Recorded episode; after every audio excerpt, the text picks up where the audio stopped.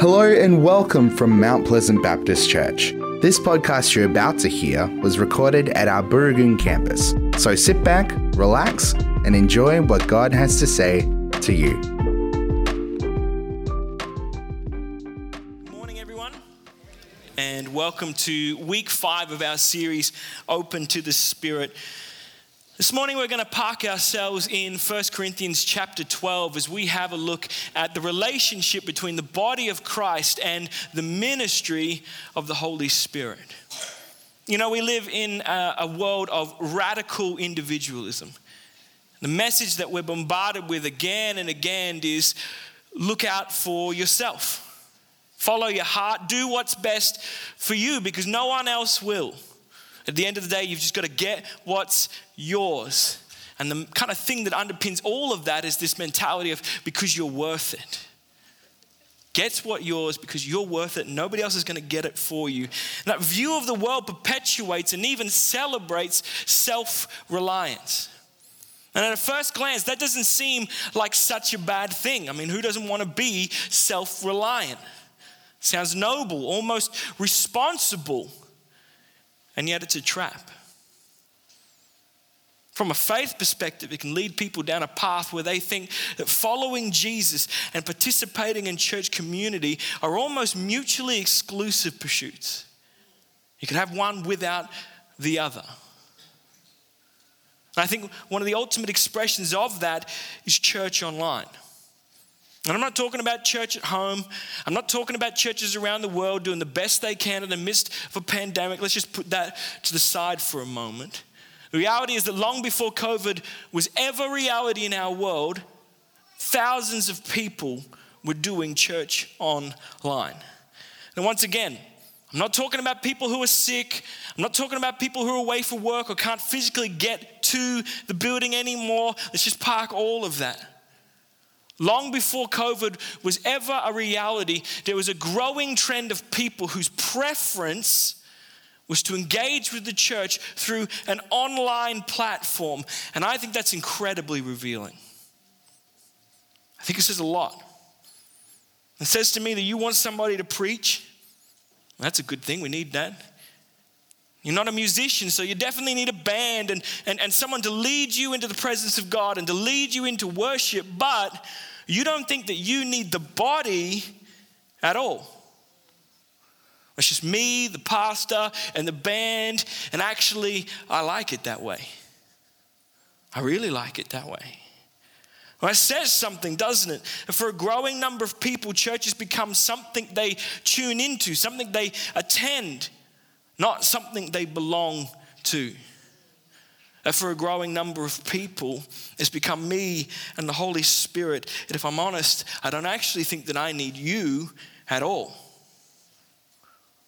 So I'm just going to stay at home and I'm just going to tune in online. I think Paul would say, You don't know it, but man, you're missing out. You are missing out. Because there's something about the body of Christ that's intrinsically connected to the movement and the ministry of the Holy Spirit. And you're missing out.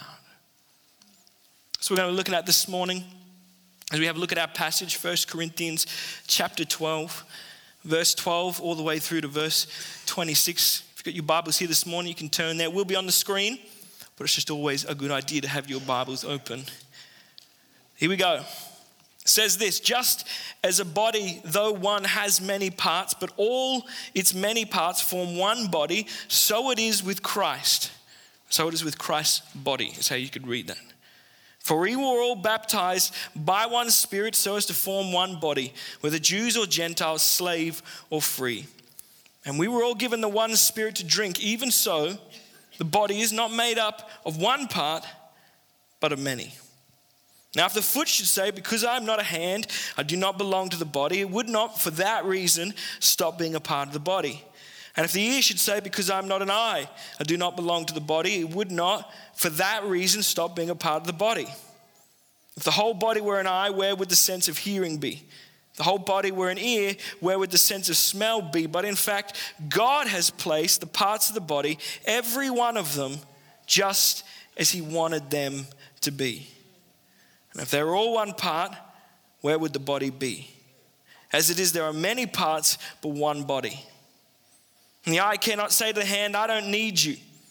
And the head cannot say to the feet, I don't need you.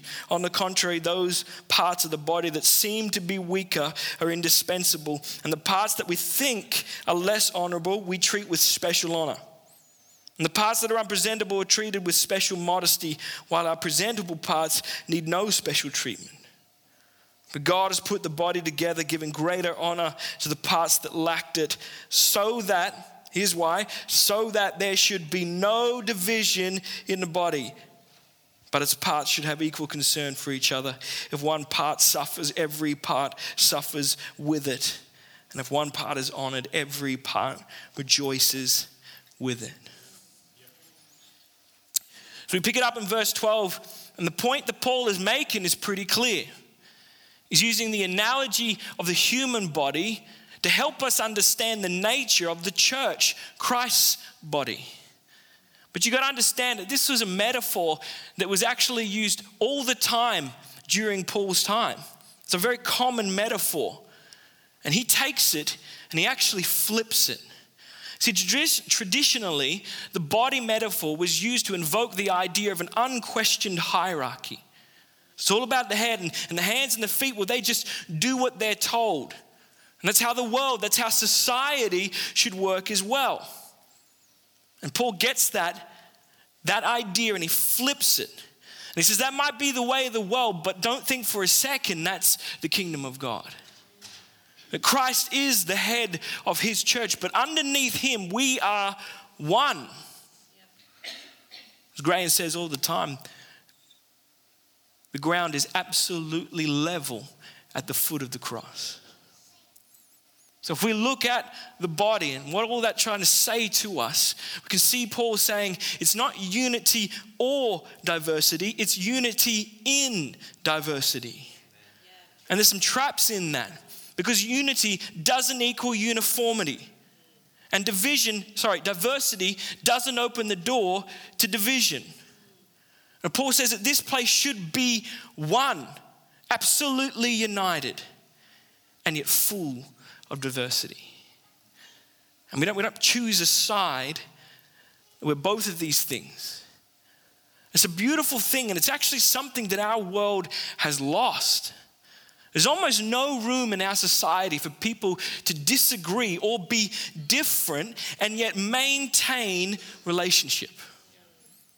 That our society is more divided than it ever has been before. And yet, within that, there's just this wonderful opportunity for the church to shine as a light into the darkness by simply being one. By being the people God has called us to be. The ESV puts it this way, and I like it better. It says, For in one spirit we were all baptized into one body. In one spirit we were all baptized into one body. And here's where Paul challenges our radical individualism. See, from a biblical point of view, there is no such thing as a solo Christian or a lone ranger Christian. It's just not there. It's just not. And you can look as much as you want, but the idea that it's just Jesus and me, or the Holy Spirit and me, and that's all that I really need, is completely and utterly unbiblical. You read the Bible, and everything says the exact opposite. And we were baptized in one spirit, into one body, because God's plan for you involves Him surrounding you with other spirit filled, spirit led believers. There is no such thing in here as a solo Christian. I'm not downplaying the reality that many people have been hurt by the church. That's there and it should grieve us. There's just too many people that have experienced emotional, psychological, and even spiritual abuse in the church, and it should grieve us. But the idea of a solo Christian just isn't there. Pushed to each other. We need each other. And I'll say it again it's because God's plan for you involves Him surrounding you with spirit filled, spirit led believers. Even the word that he uses in verse 13 for drink gives us the sense of someone who's been drenched or saturated. That's how it's used metaphorically. So the Lord wants to surround you with people who have been saturated by the Spirit. And if you're not sure as to why that is, I think the rest of this chapter makes it pretty clear. Because there is a ministry of the Holy Spirit that's facilitated in and through His people. Because that's true, it means that we need each other. The Lord works through you, and so I need you. I'm less without you. I'm going to pick it up in verse 15. He changes tack a little bit. He says this in verse 15 Now, if the foot should say, Because I am not a hand, I do not belong to the body, it would not for that reason stop being a part of the body. And if the ear should say, Because I'm not an eye, I do not belong to the body, it would not for that reason stop being a part of the body. If the whole body were an eye, where would the sense of hearing be? If the whole body were an ear, where would the sense of smell be? But in fact, God has placed the parts in the body, every one of them, just as He wanted them to be. They're all one part. Where would the body be? As it is, there are many parts, but one body. So the body of Christ is about unity in diversity in one spirit. We were all baptized into one body because we need each other. And there is a ministry of the Holy Spirit that's facilitated in and through his people. So we need each other. But then we get to verse 15. And Paul turns his attention to the things and the issues that have a tendency to get in the way of that ministry. And the first one is comparison. Now, you got to understand, this was an incredibly gifted church. If you popped in on a Sunday, you'd see prophetic words, healing, tongues, you name it, they had it. And yet, that giftedness wasn't leading them into oneness. It wasn't building up the body of Christ. It was actually breaking them apart.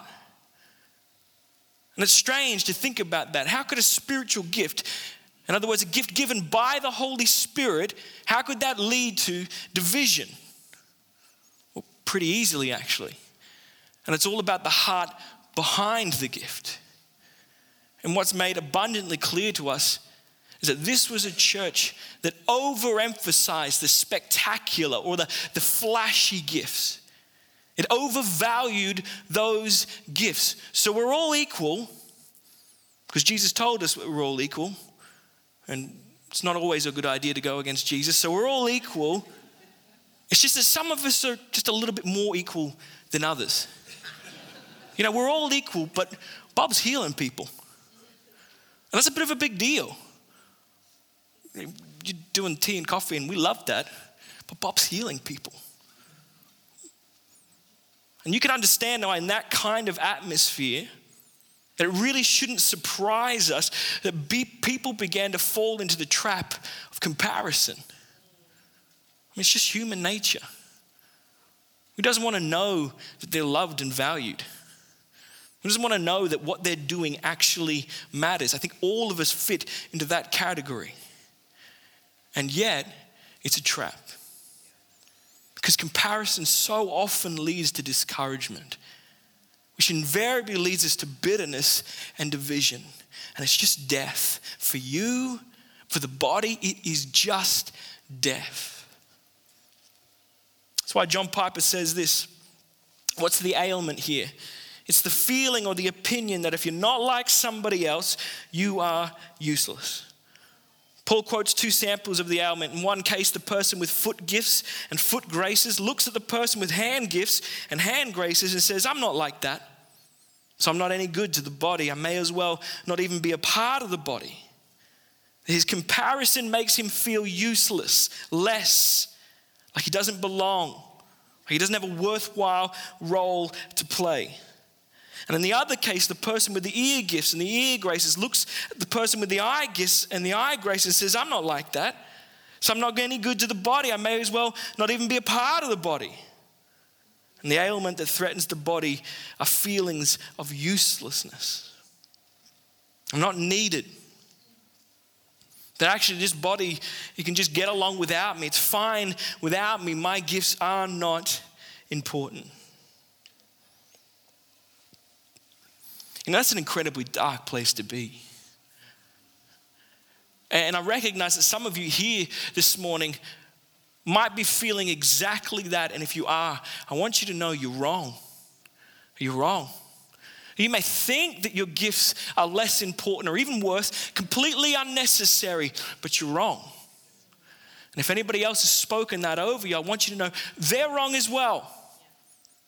Because this is what Paul says the body does not exist if not for the diversity that you're resisting when you compare yourself to someone else and think, man, I wish I was more like them. Body doesn't exist if not for that diversity. Verse 18 says, God has placed the parts of the body, every one of them, just as He wanted them to be. Just as He wanted them to be. If they're all one part, where would the body be? As it is, there are many parts, but one body. When you compare yourself to the people sitting next to you, you put yourself in opposition to the very nature of the body. And here's the kicker you're actually saying, Jesus, you got it wrong with me. Like, I know that you created me, and I know that you welcomed me into the kingdom and into this body. And I know that you have a plan and a purpose for me, that you've uniquely gifted me. The Bible says that, so I believe that. But a part of me thinks that actually you, you kind of got it wrong with me. You, sh- you should have made me more like that person over there.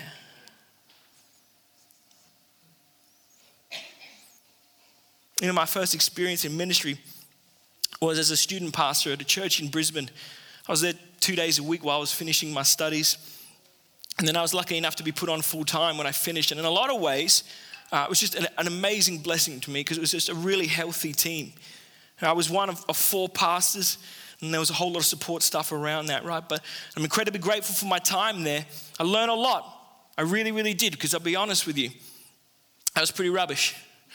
Like, I don't know all that much now, but I knew way, way less then. It's kind of just the grace of God that people didn't go, this church sucks and leave, right? But maybe they did, but I don't think they did. Anyway, one of the biggest lessons that I took away from that church was around team dynamics and around the giftedness within the body.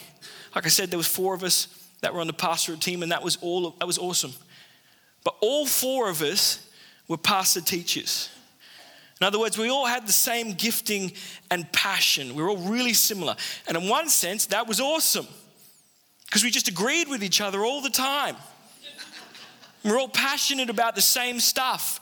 And there was this real sense of alignment, and everybody felt really good about themselves because everybody else thought, You're doing a wonderful job. Thank you. So are you. You're doing a wonderful job. It's fantastic. Everybody's loving it. But there was such, such a hole in that team. You know what we desperately needed? We desperately needed a Mike Miles. I'm serious. People can't believe that. Mike, you should be offended. The scoffing around this room right now, I'm only joking. we desperately needed Mike Miles. I'm serious. We needed someone who loved people more than they loved air or breathing or just anything. It's just ridiculous in the amount that they love people. We needed somebody who knew every single person's name who genuinely cared about what was happening in their life. We needed somebody who was going to be there anytime a new person walked in. He was going to connect. That's what we desperately, desperately needed. And I know that the staff are just like a microcosm of the wider body, okay? But that principle is true for the entire church that we need each other.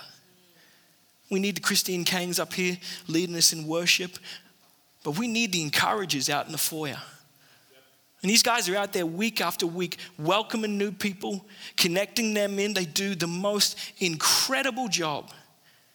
And there's nothing particularly flashy or spectacular about what they're doing. They're not welcoming people in an angelic language.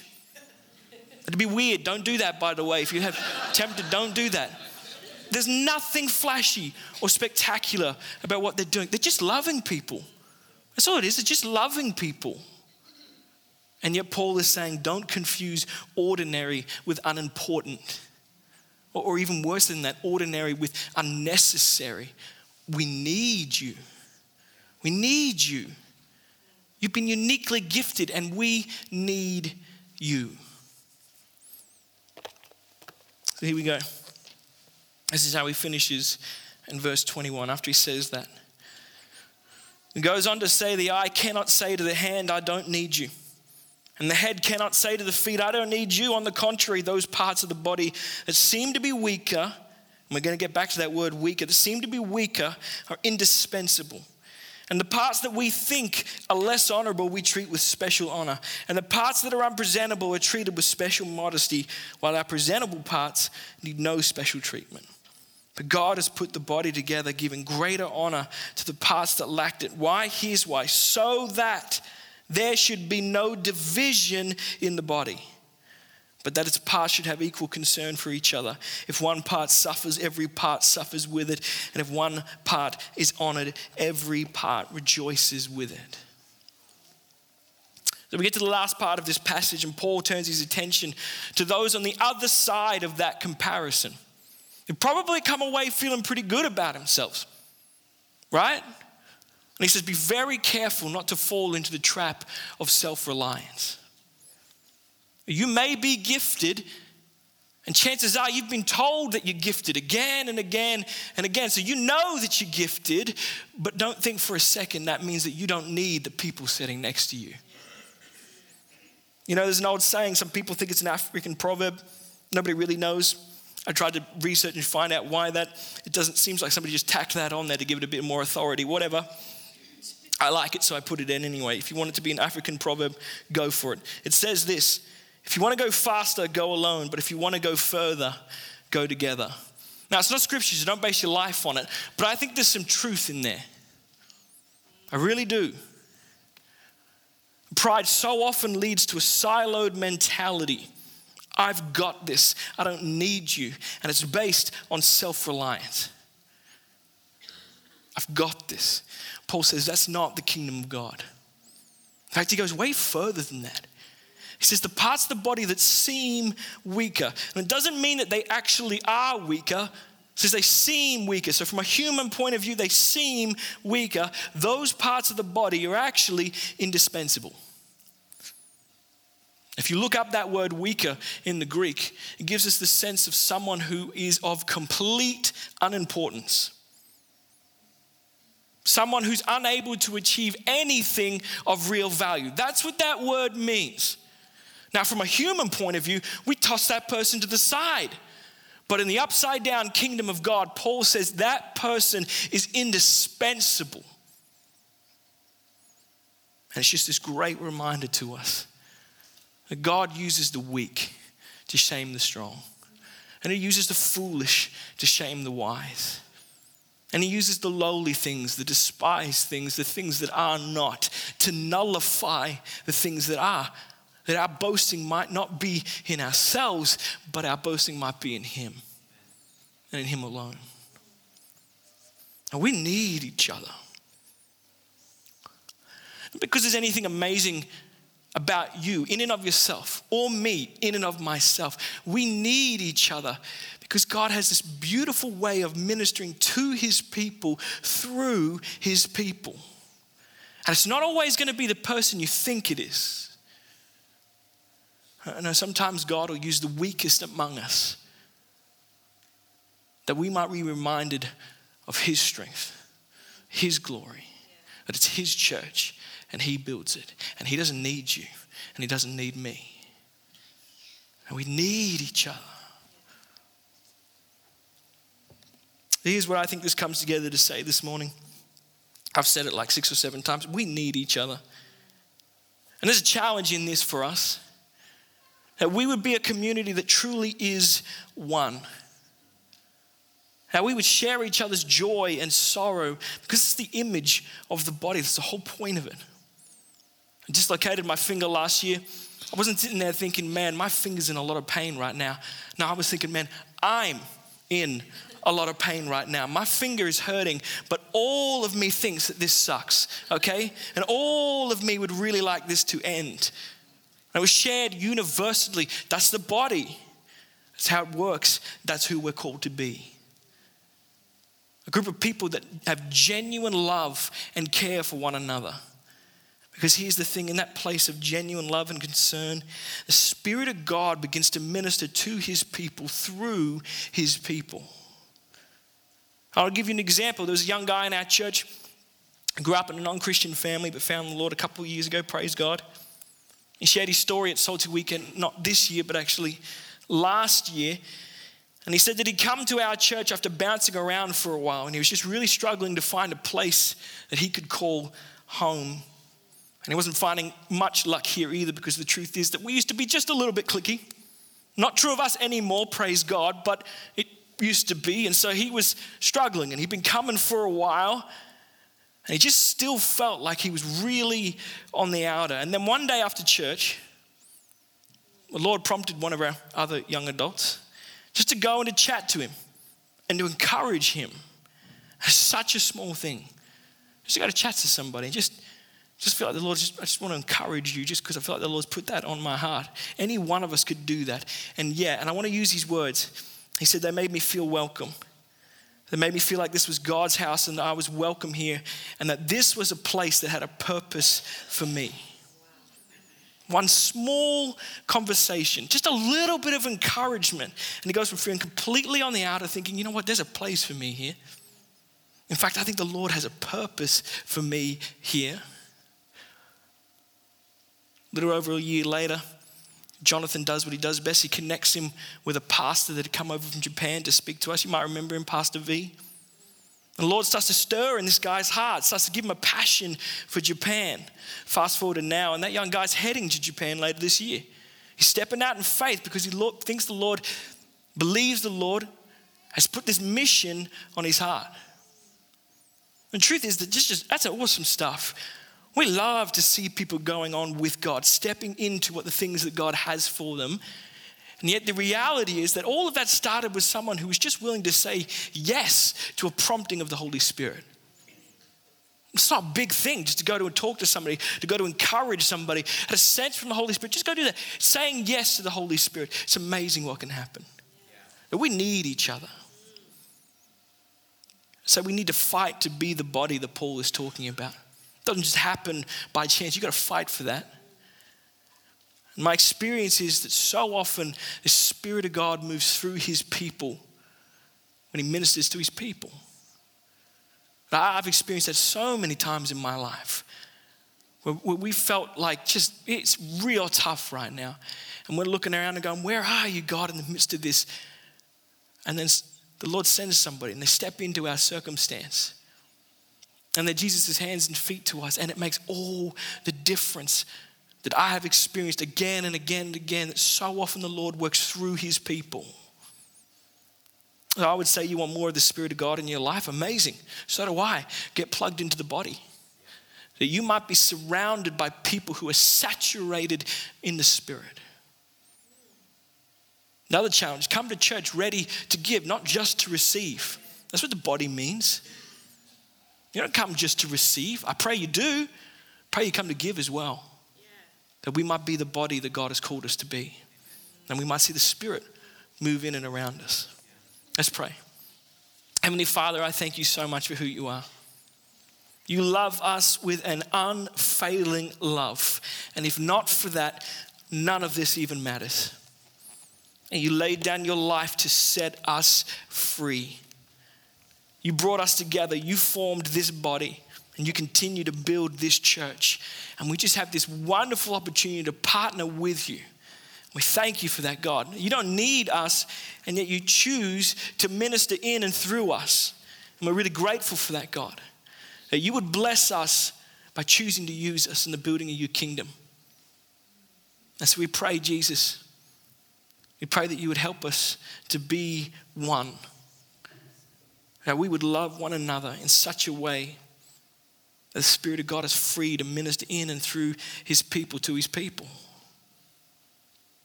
This we pray for in the precious name of Jesus. Amen.